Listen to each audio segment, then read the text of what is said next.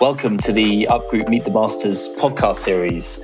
I'm Adrian Blair, and I'm talking to the winners of the 2021 Digital Masters Awards, giving you the chance to learn from the best operators in the world right now of high growth digital businesses. Our guest today is Vicky Wills, who's CTO of the insurance business Zego. Vicky won the award for excellence in technology. And I'm really looking forward to hearing today more about not just how Vicky works, but how she's been so successful in her career across multiple companies like Beamly and Depop um, previously.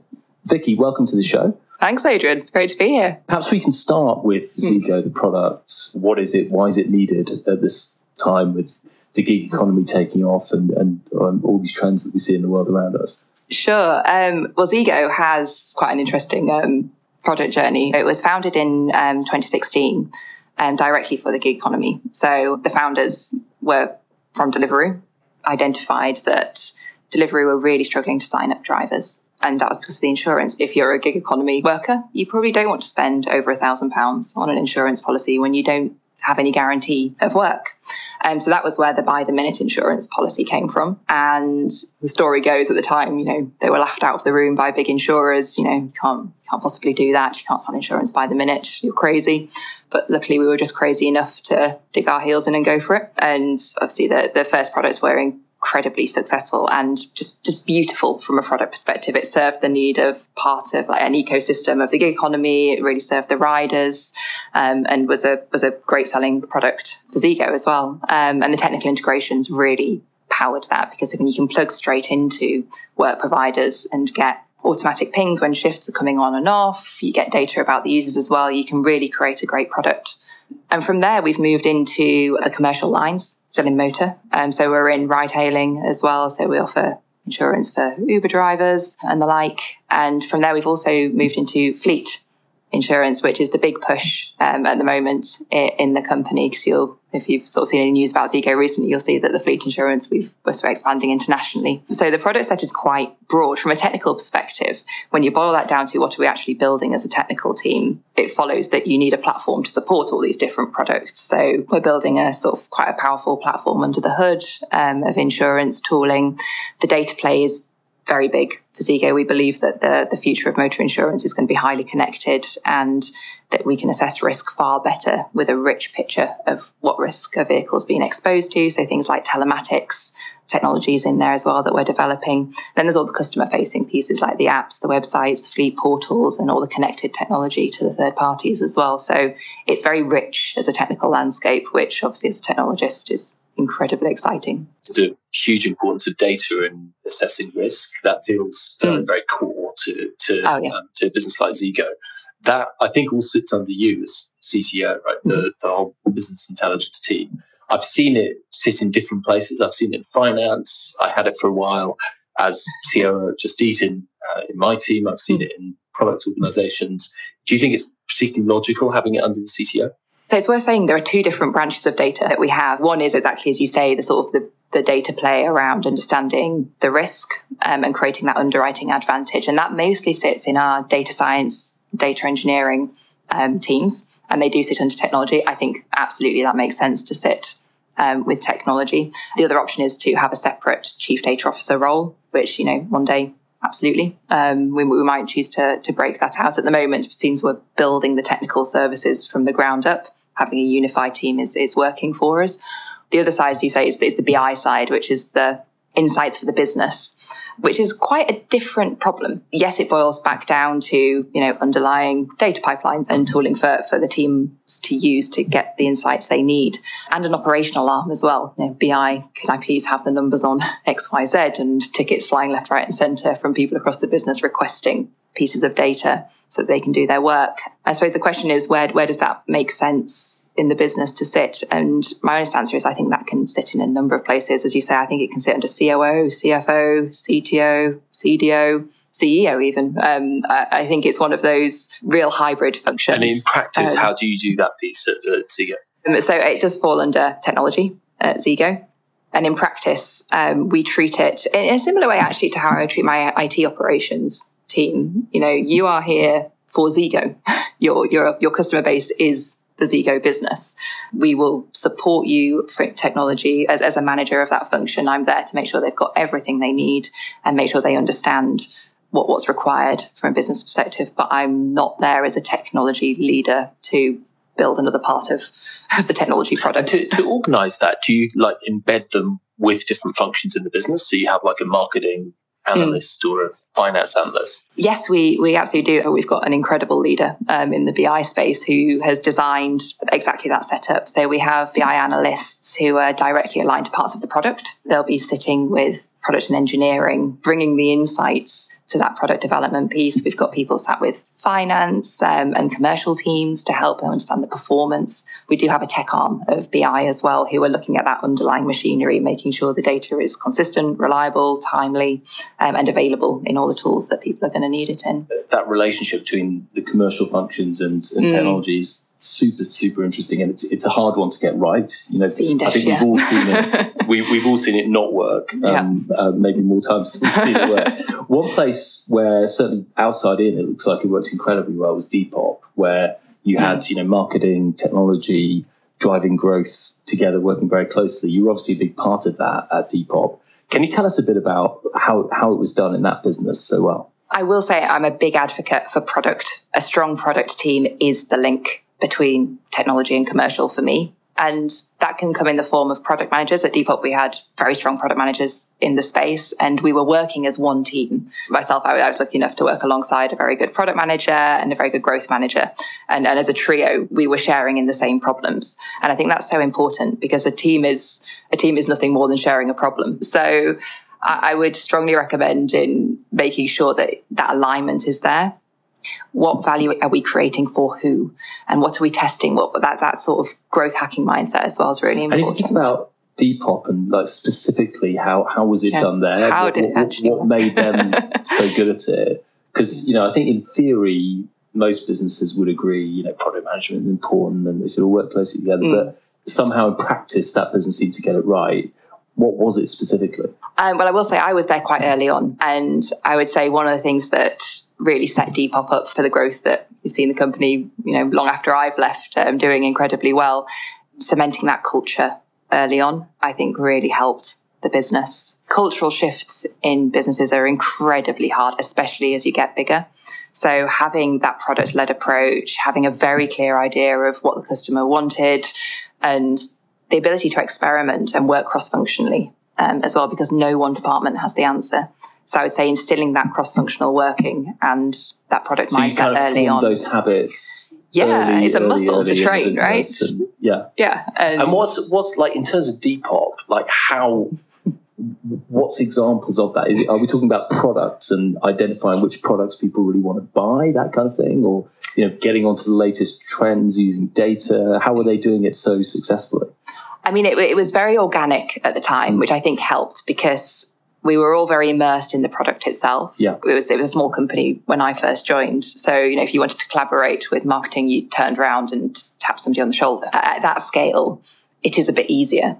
In terms of what we actually did, I, I think the we, we had a very good leader at the time working quite cross-functionally. He wasn't you know technically responsible for any engineering teams but he used to pull us in so when there was a marketing campaign when there was something we wanted to go after experiment um, we'd all be pulled into a room, oh, um, be so told en- about engineers the themselves, not just. I was, yeah. I mean, I was an engineer yeah. at the time. Yeah. I, I, was a back end engineer, and it might not have been immediately obvious to pull me into a room and start telling me about marketing campaigns or growth targets or how many you know users we were attracting week on week. But I, I felt very connected to the metrics. Context of the business yeah. and I could connect my work back to it. And I think for, for me personally, that really helped me in my career as well because it gave me that exposure to you know, coding is is this very difficult discipline and there's a lot of skills to be learnt in that. But the real power comes from when you connect it to the business and seeing those projects land. And we got, you know, in true experimentation style, we got as much wrong as we got right. But being able to move through that and really understand what was landing and what wasn't mm. was, I think, a really big turning point for me personally. Yeah, it's, it's, it's amazing actually. And, and the, the, the contrast, I mean, I, I worked for a long time at Google the contrast is quite striking because Google, as commercial people, we were always told, you know, basically stay away from engineers. Really? They're, they're, Don't disturb them. They're, they're, they're terribly above, sensitive. Above your pay grade. Don't disturb them. Leave them alone. But, you know, I guess that meant they lacked all that context that, that you've been talking about. I mean, this is a very personal view. I do question this putting engineers on pedestals approach and, you know, don't disturb them. They're, they're you know, terribly busy and important people because I think, you know, as engineers, we, we solve problems and that connection into other functions is is so vital. And maybe it's because i've seen more of the startup end of the spectrum where you know you are building it from scratch. It doesn't mm. exist until you build it. And at that point you can't disconnect your engineering team not successfully. If you think team structure overall in your function you've gone from a small business you've gone through multiple phases of growth to, yeah. to something much larger and international. How has the structure of the team kept up with that and, and evolved over over that time? Yeah, when I joined, it was tiny compared to where it is today. And I think the real thing for technology teams, especially, is to make sure that you're mapping to the business needs, which basically makes sure you're mapping to product. They're laying down the, you know, the vision, the direction, and what are we wanting to build, or what problems are we wanting to solve, rather, for for our users. What's, yeah. what's like a specific example of that in Zego and how that's changed over time? Sure. So um, the way we've mapped to the to the product is to literally look at those different business lines that I was talking about earlier and make sure we've got engineering squads dedicated into those spaces with the right skill sets for the types of product that we're building. So, so you have the full skill set within the squad that it needs exactly. to, to deliver code, basically. Exactly. Well, the way I like to think about technology is that, especially at Zego, is that we've got all these different disciplines. So, data scientists, software engineer, systems engineer, security specialists, QA engineer, whatever it is. You know, these are all highly skilled technical individuals, and we bring them together in cross-functional squads depending on what's needed in that area of the business. So, for our business units, um, we see a lot of focus on maybe sort of product design, front end engineering to build the websites, the apps, the portals, um, and embedding them directly, going back to the, the point we are making right up top, you know, putting them as close to the business problem as you possibly, possibly can. Um, and then we've got our domain teams in the platform, and that's where we might find more data scientists working on um, event classification or backend engineers working on a policy management system. In, in my experience with, with that sort of structure, the, the, the typical thing that happens is if you define all the bits of your business that you would like to have a squad to support, you've always got more of those than you have squads. I don't think you will ever have enough engineers for any business. so obviously, where where the rubber hits the road, and, and I guess you know the reason C-level type people ultimately exist is you have to make these trade offs intelligently how have you gone about that at, at, at both um, successfully or unsuccessfully? I think this is, it's probably a learning curve I'm still on, to be honest, because I, I, I, still sit down and draw the perfect setup and then do the maths and think, well, okay, well, that's uh, three times and you've got, yeah, what exactly. we have to. It doesn't matter how big the team is, it, it, it's incredible. The, the real thing there is what is actually important here. If we do nothing else this year but deliver X, Y, Z, what are, what is X, Y, Z? stripping that back and really digging into the why usually helps you prioritize. Well, I'm afraid we're not going to be building this because for an engaged business, you're never short of requests um, for, oh, we'd love to build this tool, or we've had to think about this, we want to change the website like this, whatever it is, right across the business. And it does take discipline to say, these are the important things. Therefore, that's where we're investing the team. What you often see is to help with that sort of problem, a CEO will have their chief product officer and CTO and get sick of helping them to make these trade offs and just say, I just want to have one person. I just want to have a chief product and technology officer. It's obviously not the way you do it at, um, at Zego. What are your thoughts on, on that, on, on these as separate roles versus one unified role? Personally, I don't like the combined role. I mean, again, I, I, let's not say it can't work. I, have met some incredible CTPOs and, and, they can balance it. I, I, quite like that tension and I like somebody to work against in the product role because I, I kind of see product as being my bridge to commercial and, and keeping me honest.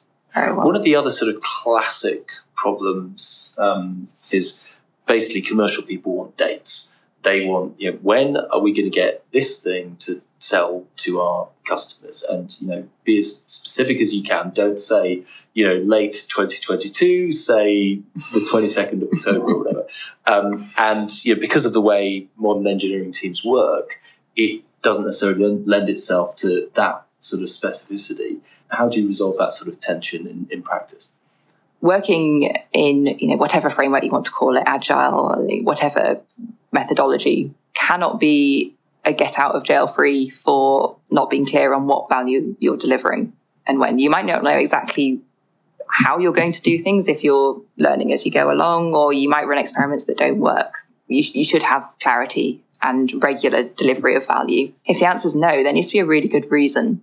In a product led organization, product is responsible for co designing the commercial strategy with the commercial teams. And at that point, that's where those worlds collide. That's when you need to have high clarity on like what's going to be available and when, what are we prioritizing and how are we bringing rather than one side of the fence demanding things and another side of the fence, you know, failing to give delivery dates. And that's good. So, so the commercial strategy isn't formed in a dark yeah, room. One room over there and technology is in another room. It's very much a team. Exactly, exactly. And that's yeah. why I mean, I'm banging on about product a lot on this podcast, aren't I? But I think that's where product really comes yeah. into its own good product. I totally agree about you know, the importance of product management as a function in its own right and, and all, all the good reasons it needs to exist. Mm. What you also see, certainly we saw in spades at Google, is innovation coming out of the engineering team. It, yeah. You know, engineers on the front line coming up with stuff that no one else in the organization would, would ever have come up with. Um, and you know, certainly at Google, this was something the company just kept on managing to do. Maybe one of the reasons why engineers were placed on on, on such a pedestal. Mm. H- how do you go about sort of balancing that with the need to just, as you say, deliver value day to day? That is a really interesting point because I think it is it is a misconception, I think, about product roles in startups that they're the ones that get to decide everything. Actually, for me, a, a, good product function, they're facilitators, they're educators, they're out there understanding the problems and bringing those insights back to the team. They're not necessarily knowing exactly what to do all the time and when. Um, and just as you say, you know, an engineer might have an incredible idea that nobody else in the organization could. Same is true of somebody in a sales team. You know, we have people on the phones to our customers in our customer support team, you know, have incredible insights into what where this product needs to go. And I, I really, again, think that's you know a good product manager brings that to the fore and goes, yes, that's that's exactly what I want to prioritize next. Let's go.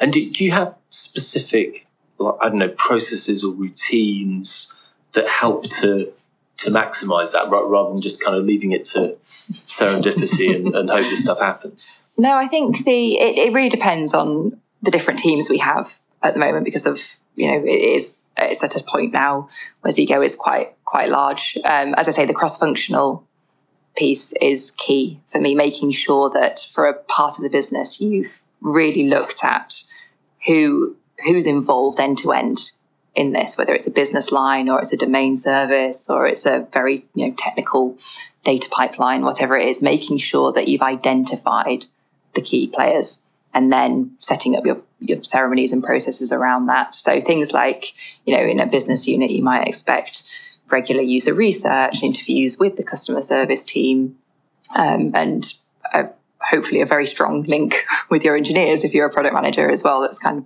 is a given.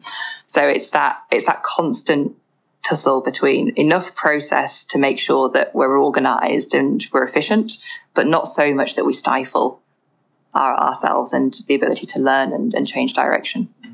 If you think about change in this world generally of technology management, you've seen it over a number of businesses, you've seen it over a number of years, you're doing it obviously right now in mm-hmm. 2022 we've had COVID, you've had all kinds of technological change over that time.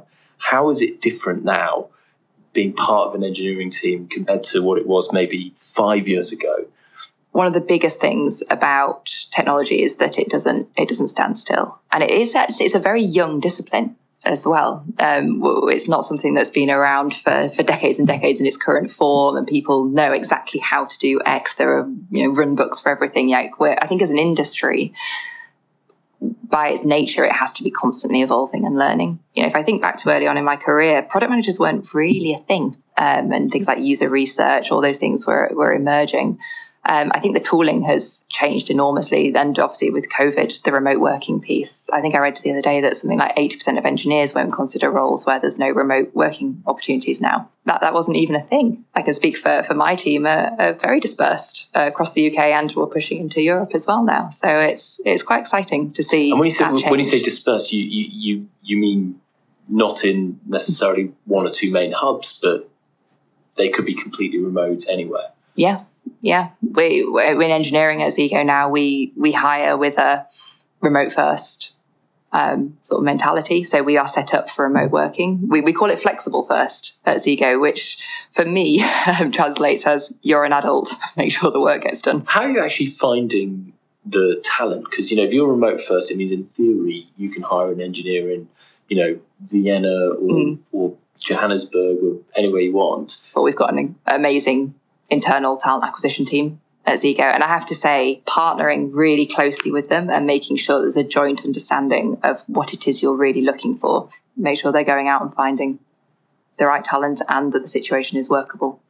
Interesting. Interesting. So you came into you came into Zego with long experience. You'd been at Beamly, OpenDesk, Depop. You'd had long experience as an engineer before you became CTO at Zego. Would you say it's really important if you're going to be a CTO that you've been an engineer for a long time beforehand? That's a it's a big question. From what I've seen of the industry, CTO can be quite a wide ranging role. So I think a blanket statement of you have to have been an engineer. I wouldn't necessarily subscribe to that. Obviously, my background is in engineering, and the roles I've gone into as a result in the management space have been very technical. And I would say the type of roles that I've taken, I've certainly benefited from having an engineering background. I think there's different demands of CTOs in different companies. Sometimes it can be, you know, quite a commercial role. Sometimes it can be quite a business strategic type role. Sometimes it is building core technology, like in the roles that I've tended to, to fall into. So I wouldn't say as a blanket rule, but I think if you're going to lead very technical technical teams, it definitely helps to have an engineering background. Sometimes it does happen that, you know, someone becomes a CTO who maybe has come from product management, gets mm. the CTO piece added to their role, maybe doesn't have a computer science background. What sort of advice would you have for someone like that? I think the main piece of advice would be to really listen and to ask the right questions of your team. Mm. So even if you don't understand a topic deeply, you can always ask your team, you know, I want you to tell me how you're approaching this problem. I want you to brief me on what your solution is, what your plan is around this. Because even though you might not have the knowledge to come up with the plan from scratch yourself, it's not necessarily your role to do so, but it is your role to understand what your team are doing and to make sure that that's providing value to the business. One thing I've always struggled with as a non engineer is interviewing, assessing people in senior engineering roles. Like if, I'm ever asked to interview a CTO candidate or a director of technology candidate as a commercial person, it can be it can be challenging. Any tips around that and how to really spot who's going to be a good one? I mean, again, I'm going to sort of lean on the it depends on what you're looking for yeah. in the role. Obviously, if, if you're interviewing a CTO, presumably it's because you're going to be working very closely with them and you know your business, you know what type of approach you'd like to see from technology, you know what type of results and what value really means from that area. And I think at that point, interview interview along those lines am I going to get on with this person? Do I like their approach? Can I talk to them? Can they explain a technical concept to me in a way that I can understand it? That is so, so important. And I think as CTOs, it is one of the biggest parts of our jobs is to communicate across the business and make sure we're building those relationships with commercial teams, operational teams, finance teams, whatever it might be. You know, we don't live in a black box. Just finally, one, one thing I noticed from your background is um, you're a musician, an aspiring professional pianist at one point. Are there any relationships between that and what you do in the day job as a uh, as an engineer? Are these completely separate things? For me, I think music weirdly was my link into being an engineer. I happened to go to a university explained day and computer science was there and they they did a talk and I went, oh, that looks really cool. And the thing that I think is the link is, you know, as a musician, you're you're creating sort of artistic pieces from these very logical constructs. And I do see that translation into coding. I think coding is, you know, people who, who aren't technical walk past a, an engineer's screen and see all the text flying around and all the sort of you know, very complicated looking things. But actually, when you boil it down, they're, they're a set of base constructs, just the same as notes on a piano. And all you're doing is combining them, structuring them, and creating software from them. And to me, there's something there's something quite beautiful about that in both music and in programming. That sort of creation. So it's like the same bit of the brain or something that that's involved in art. Is that? Yeah. Yes, I, I, I think so. There's, there's papers on this that you can that you can read as well, looking at between um, people who are writing um, computer software and and painting a picture. It's the same parts of the brain that's firing because it is that it's the union of the logical and the creative. Um, so I, I, really, yeah, I really subscribe to that that idea that it's that there's more overlap with with art and music than you think mm. in computer programming. Vicky, it's been such a pleasure listening to you going through your unusual but quite inspiring experience. It's been incredibly insightful. Thank you very much for your time today. Thank you so much, Adrian.